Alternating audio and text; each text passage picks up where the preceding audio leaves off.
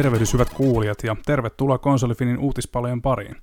Uutisten lukijana toimii tuttuun tapaan minä, eli Lähteenmäen Niko. Ja ennen kuin lähdetään liikkeelle, mitä viime viikolla on pelimaailmassa tapahtunut, niin selitän hiukan, mistä on kysymys.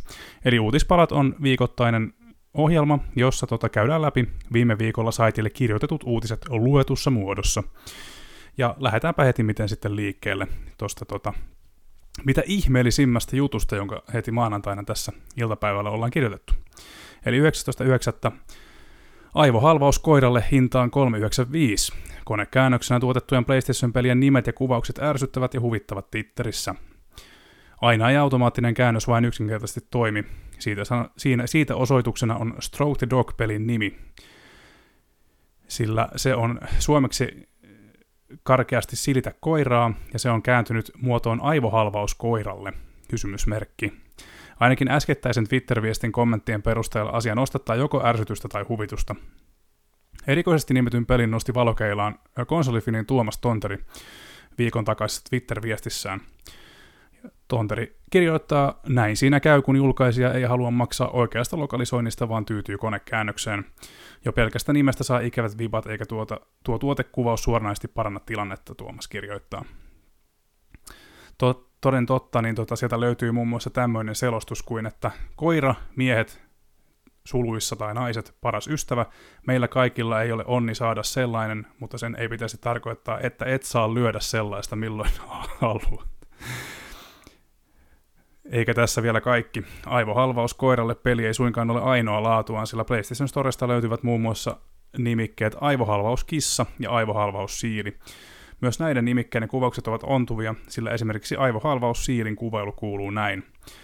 Siilit ovat söpöjä, se on varmaa, mutta ne ovat myös hieman piikkisiä. Me kaikki haluamme lyödä yhtä, mutta todellisuudessa se saa sinut tuntemaan olosi hieman vaurioituneeksi, mutta täällä heidän piikkinsä ovat mukavia ja pehmeitä, no ei oikeastaan, ja satuttavat silti. Ainakin voit kuitenkin käsitellä ei niin todellista kipua. Silittäkää, huutomerkki. Tuomaksen twiitti on tosiaan tähän mennessä kerännyt jo noin, noin 1500 tykkäystä, eli tämä on tosiaan herättänyt huomiota ihan kivasti tuolla Twitterin puolella viikko sitten. Joo, Sony päästää taas tuota kaiken näköistä sontaa kauppaansa näköjään, ja aika näyttää, mitä kaikkea me tullaan tässä vielä näkemäänkään. No sitten Rockstar vahvisti myöskin, että GTA 6-videot oli aitoja, ja kehitys jatkuu vuodesta huolimatta normaalisti. Rockstar on ottanut ytimekkäällä tiedotteella kantaa viikon takaiseen jättivuotoon, joka koski GTA 6, ja tosiaan sitä peliä työstävä Rockstar vahvistaa vuotaneiden materiaalien aitouden. Siispä esimerkiksi pitkä videopätkä on lähtöisin seuraavan, G- seuraavan GTAn hyvin varhaista kehitysversiosta, Tämä puolestaan vahvistanee esimerkiksi pelin tapahtumapaikaksi Vice Cityksi sekä protagonistien sukupuolet. Nämä asiat toki olivat huhuilujen kohteena ollut jo ennen viikonloppuvuotoakin. Materiaaliin on päästy käsiksi tunkeutumalla Rockstarin tietokantaa laittomin keinoin. Rockstar mainitsee samassa tiedotteessa Grand Theft Auto 6 kehitystyö jatkuvan normaaliin tapaan. Vuodon ei myöskään kerrota vaikuttavan jo julkaistujen pelien verkkopalveluihin, eikä siis myöskään GTA 6 julkaisuaikatauluun. Lisätietoja lupaillaan lähiaikoina, mutta niistä ei vielä hirveästi ole kuulunut.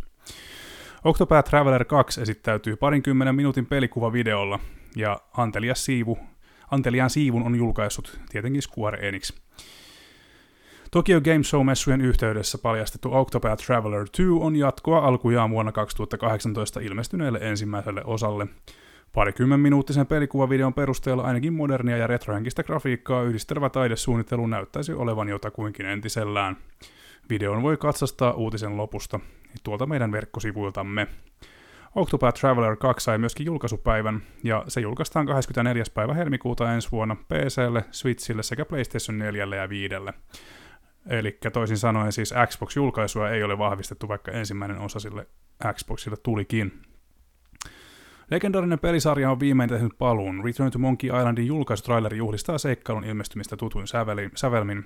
Ja tosiaan, pelihän on jo niittänyt arvostelussakin ihan kivasti mainetta ja mammonaa.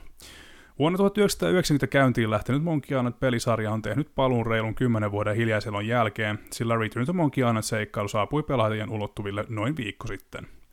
Asiaa juhlistetaan nimikkeen ulkoasuahahmoja ja tutulta kuulostavia melodioita esittelevän julkaistutrailerin avulla. Kyseisen liikkuvan kuvan voi katsastaa meidän verkkosivuilta muun muassa. Uusi osa on seikkailupelisarjan luojana tutuksi tulleen Ron Gilbertin ja Terrible Toybox studion käsialaa. Peli on julkis Switchille ja PClle, ja toistaiseksi muita alustoja ei ole vielä vahvistettu. Ylistetty Elden Ring kääntyy lautapeliksi. From Softwarein tuoreen toimintaroolipeli Elden Ring on ollut pelattavissa helmikuun julkaisustaan lähtien niin PlayStationilla ja Xboxilla kuin PClläkin. Tulevaisuudessa sitä päästään pelaamaan myös pöydän päällä, sillä Steamforged Games julkisti Elden Ring lautapelin, jonka Kickstarter-kampanjan vihjaillaan alkavan aivan pian. Elden Ring lautapelissä mitellään 1-4 pelaajan voimin. Videopelille ominaiset haastavat kahakat kerrotaan luotavan uudelleen älykkäällä nopattomalla taistelulla. Pelitapa vaatii lautapelaajilta sekä tarkkaa strategioiden laatimista että suunnitelmien mukauttamisen jaloa taitoa. Steamforged Games on aiemmin julkaissut myös Dark Souls, Monster Hunter World, Horizon Zero Dawn sekä Resident Evil lautapelit.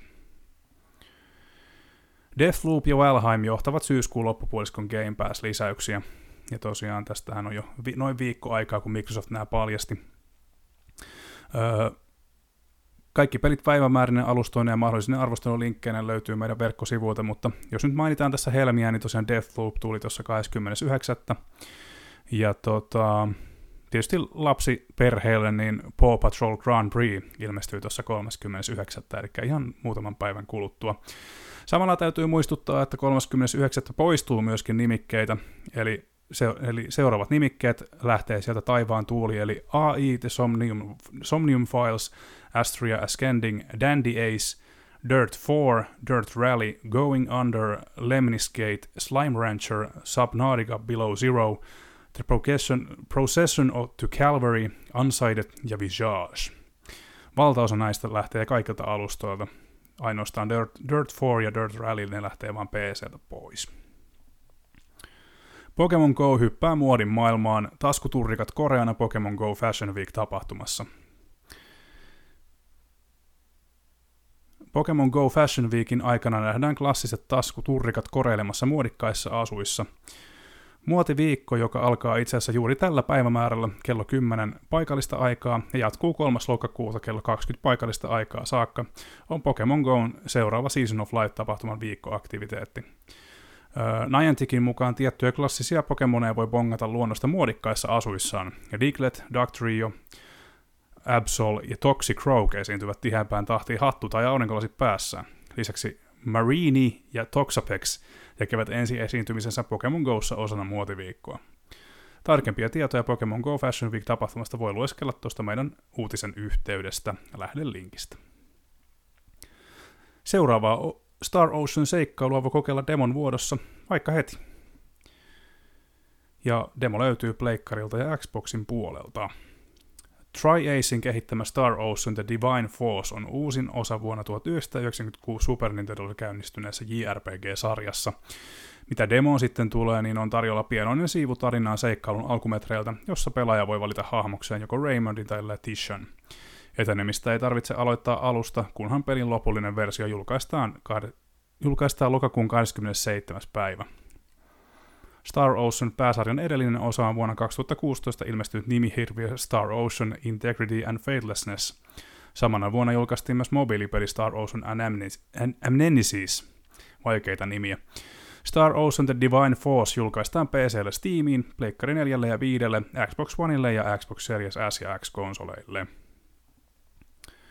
Gearbox enemmän kuin tyytyväinen Tiny Tina's Wonderlandsin menestykseen. Uusia aiheeseen liittyviä projekteja jo työn alla. Gearbox on enemmän kuin tyytyväinen Borderlands spin-off Tiny Tina's Wonderlandsin menestyksestä. Gearbox Studio, anteeksi Gearbox Pomo Randy Pitchford on kertonut Tiny Tina's Wonderlandsin ylittäneen kaikki julkaisijan odotukset niin myyntien kuin arvioidenkin suhteen. Pitchfordin mielestä kyseessä on siis sarja, jota kannattaa ehdottomasti kehittää eteenpäin, siispä aiheeseen liittyviä mysteeriprojektejakin on jo kehityksessä. Onko sitten kyseessä kokonaan uusia pelejä, vaikka kenties lisäsisältöä Wonderlandsiin, sitä ei tiedä vielä kukaan. Tiny Tina's Wonderlands on saatavilla PClle sekä Xbox- ja PlayStation-konsoleille. Konsolifin komistus Marko Rompasaaren kynäilemä neljän tähden arvostelun voi lukea lähdelinkistä. Ja totta se on, Marko tykkäsi pelistä. AFC Richmond Ted Lassoinen nähdään pian julkaistavan FIFA 23 tiimivalikoimassa. Coach Beard on myöskin mukana.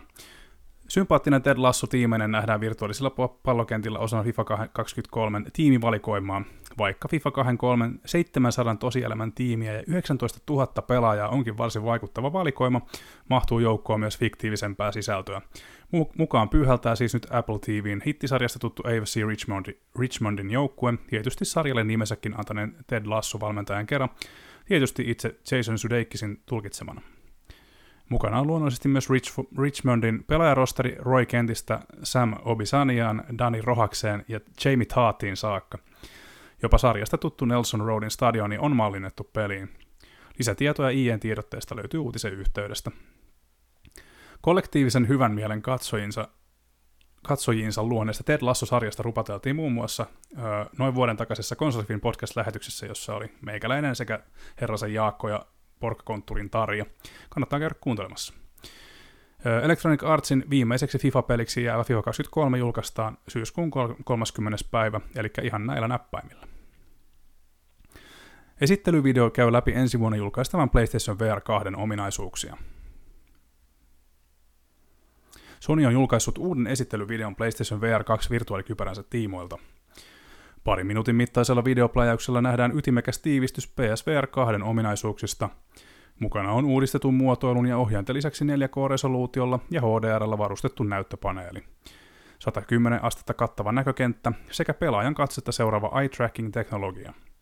Ohjaimiin on puolestaan tuotu DualSense tuttuja haptisia ominaisuuksia. Videolla nähdään myös vilauksia PSVR 2-laitteistoa tukevista peleistä, Pikaisia silmäyksiä luodaan ainakin Horizon Call of the Mountainein ja Resident Evil Villagein VR-versioon. Uuden sukupolven VR-kypärä ei sisällä tukea aiemman PSVRn peleille. PlayStation VR 2 julkaistaan alkuvuodesta PlayStation 5 yksin oikeudella. Spiritfarer seilailee pelattavaksi Netflixin mobiilisovellukseen. Netflix on pyrkinyt aktiivisesti laajentamaan pelivalikoimaansa, mutta toistaiseksi ominaisuus on jäänyt kohtuullisen pienelle huomiolle. Lisäpontta haeskellaan nyt Thunder Load Studion indie hitti Spirit joka nähdään valikoimissa pian lainausmerkeissä. Netflix-peleistä ei tarvitse maksaa ylimääräistä, mikäli hallusta vain löytyy Netflix-jäsenyys. Rakentelua, resurssien haalimista ja tasohyppelyä yhdistävä seikkailu nappasi konsolifinin arvostusta taannoin kiitettävät neljä tähteä sekä muutaman kyynäleen arvostelijan poskelle. Spiritfarer on saatavilla Netflixin ohella PClle, Stadialle, Macille, Switchille, PlayStation 4, Xbox Oneille sekä mobiililaitteille. Ja näihin lukeutuu tietysti Androidi ja Applesta nyt en ole ihan varma. Sitä uutisten lukea ei päässyt tarkastamaan tässä vaiheessa. Tulevaan Super Mario-elokuvaan päästään kurkkaamaan jo ensi kuussa. Super Mario seikkailusta kertovan elokuvan ensisilmäys tarjollaan siis tuossa lokakuun puolella – Super Marion seikkailuista kertovan elokuvan ensisilmäys on luvattu, tarjo- luvattu olevan tarjolla New Yorkissa järjestettävässä Comic Conissa lokakuun kuudes päivä. Minkälaisia lisätietoja tai yksityiskohtia asiasta ei ole herunut. Arvailujen varaan jää, kuullaanko tulevasta elokuvasta jotain muutakin esimerkiksi paneelikeskustelun muodossa. Elokuvan näyttelijäkaartista on kuultu jo muun muassa Chris Prattin esiintyvän itse Marion roolissa. Seth Rogen näyttelee Donkey Kongia, Jack Black Bowseria ja Anya Taylor-Joy puolestaan virittäytyy Peachin rooliin. Tarkempia roolituksia voi tutkailla aiemmista uutisista tuosta meidän verkkosivuiltamme. Mario-elokuva myöskin ö, tiedotetaan tulevan tuossa huhtikuun 7. päivä ensi vuonna tuossa New York Comic Conin twiitissä, joten tota, jännä nähdä, mitä, miten selviääkö se tällä kertaa aikataulussa ulos vai siirtyykö projekti vielä entisestään. Hideo Koiman yhteistyö NASA-avaruusjärjestön kanssa julki. Muun muassa Metal Gear Solid ja Death Stranding-pelien isänä tutuksi tullut Hideo Koima on ryhtynyt yhteistyöhön avaruusjärjestön NASAn ja Anicorn Watches-yhtiön kanssa. Lopputuloksena on Space Ludens-niminen kello, jonka Anicorn kertoo luodun yhteistyössä arvostetuimman pelien luojan Hideo Koiman ja merkittävän avaruusjärjestön NASAn kanssa – Space Ludens eeppinen kumppanuus, joka on saanut inspiraationsa Ludensilta julistamaan luovuutta, mielikuvitusta ja leikkielementtiä kulttuurissa, kääntyy tuotteen kuvaus. Ludens viittaa Koima Productions pelistudion maskottihahmoon, jonka Yoji Shinkawa loi ajatuksesta astronautista, joka tutkii digitaalista. Anikornin yhdessä Koima Productionsin kanssa suunnittelema aikarauta on luotu käyttäen NASA-logoa suunnittelumallina. Itse kellon josta kuvamateriaalia on myöskin uutisen yhteydessä. Lisäksi tarjolla on laukkua, teepaitaa sekä erikoisversio, joka tuo mukanaan itse aikarauhan lisäksi Ludens-naamarin. Lisätietoa tuotteesta voi saada muun muassa tuosta meidän uutisen kautta lähdelinkistä. Rakkaita ja ei niin rakkaita intimuistoja voi verestää nyt myös virtuaalisesti. Finnish Army Simulatorin demo julkaistiin Steamissa. Mikäli kaipuu käy armeijan harmaisiin, voi muista harrastaa nyt virtuaalisesti Finnish Army Simulatorin muodossa. Nasevasti nimetyn Please Be Patient Studion Finnish Army Simulator luo aitoa armeijatunnelmaa heittämällä pelaajansa muun muassa herkullisen kasarmiruuan, leppoisan leirielämän, sodankäynnin ja railakkaiden viikonloppuaktiviteettien äärelle. Mikäli homma sujuu mallikkaasti, on alokkaasta mahdollisuus edetä ylempiä sotilasarvoja kohden. Uutisen loppuun upotetun trailerin perusteella lienee turvallista olettaa, että meininkiä ei kannata ottaa turhan vakavasti – Finnish Army Simulatorin Early Access-versio on tarkoitus julkaista vielä kuluvan vuoden aikana. Lisätietoja ja pelattavan demon voi kaivella pelin Steam-tuotesivulta. NHL muutaman vuoden takainen ykkösvaraus Jack Hughes avautui NHL 23 pelin arvoistaan. Roskaa, totesi mies. Electronic Artsin jokavuotinen NHL-peli on jo puheenaihe itsessään monessakin mielessä, mutta kyseessä lienee ensimmäinen kerta, kun oikean elämän NHL-pelaaja avautuu saamistaan arvoista tulevan julkaisun vuoksi.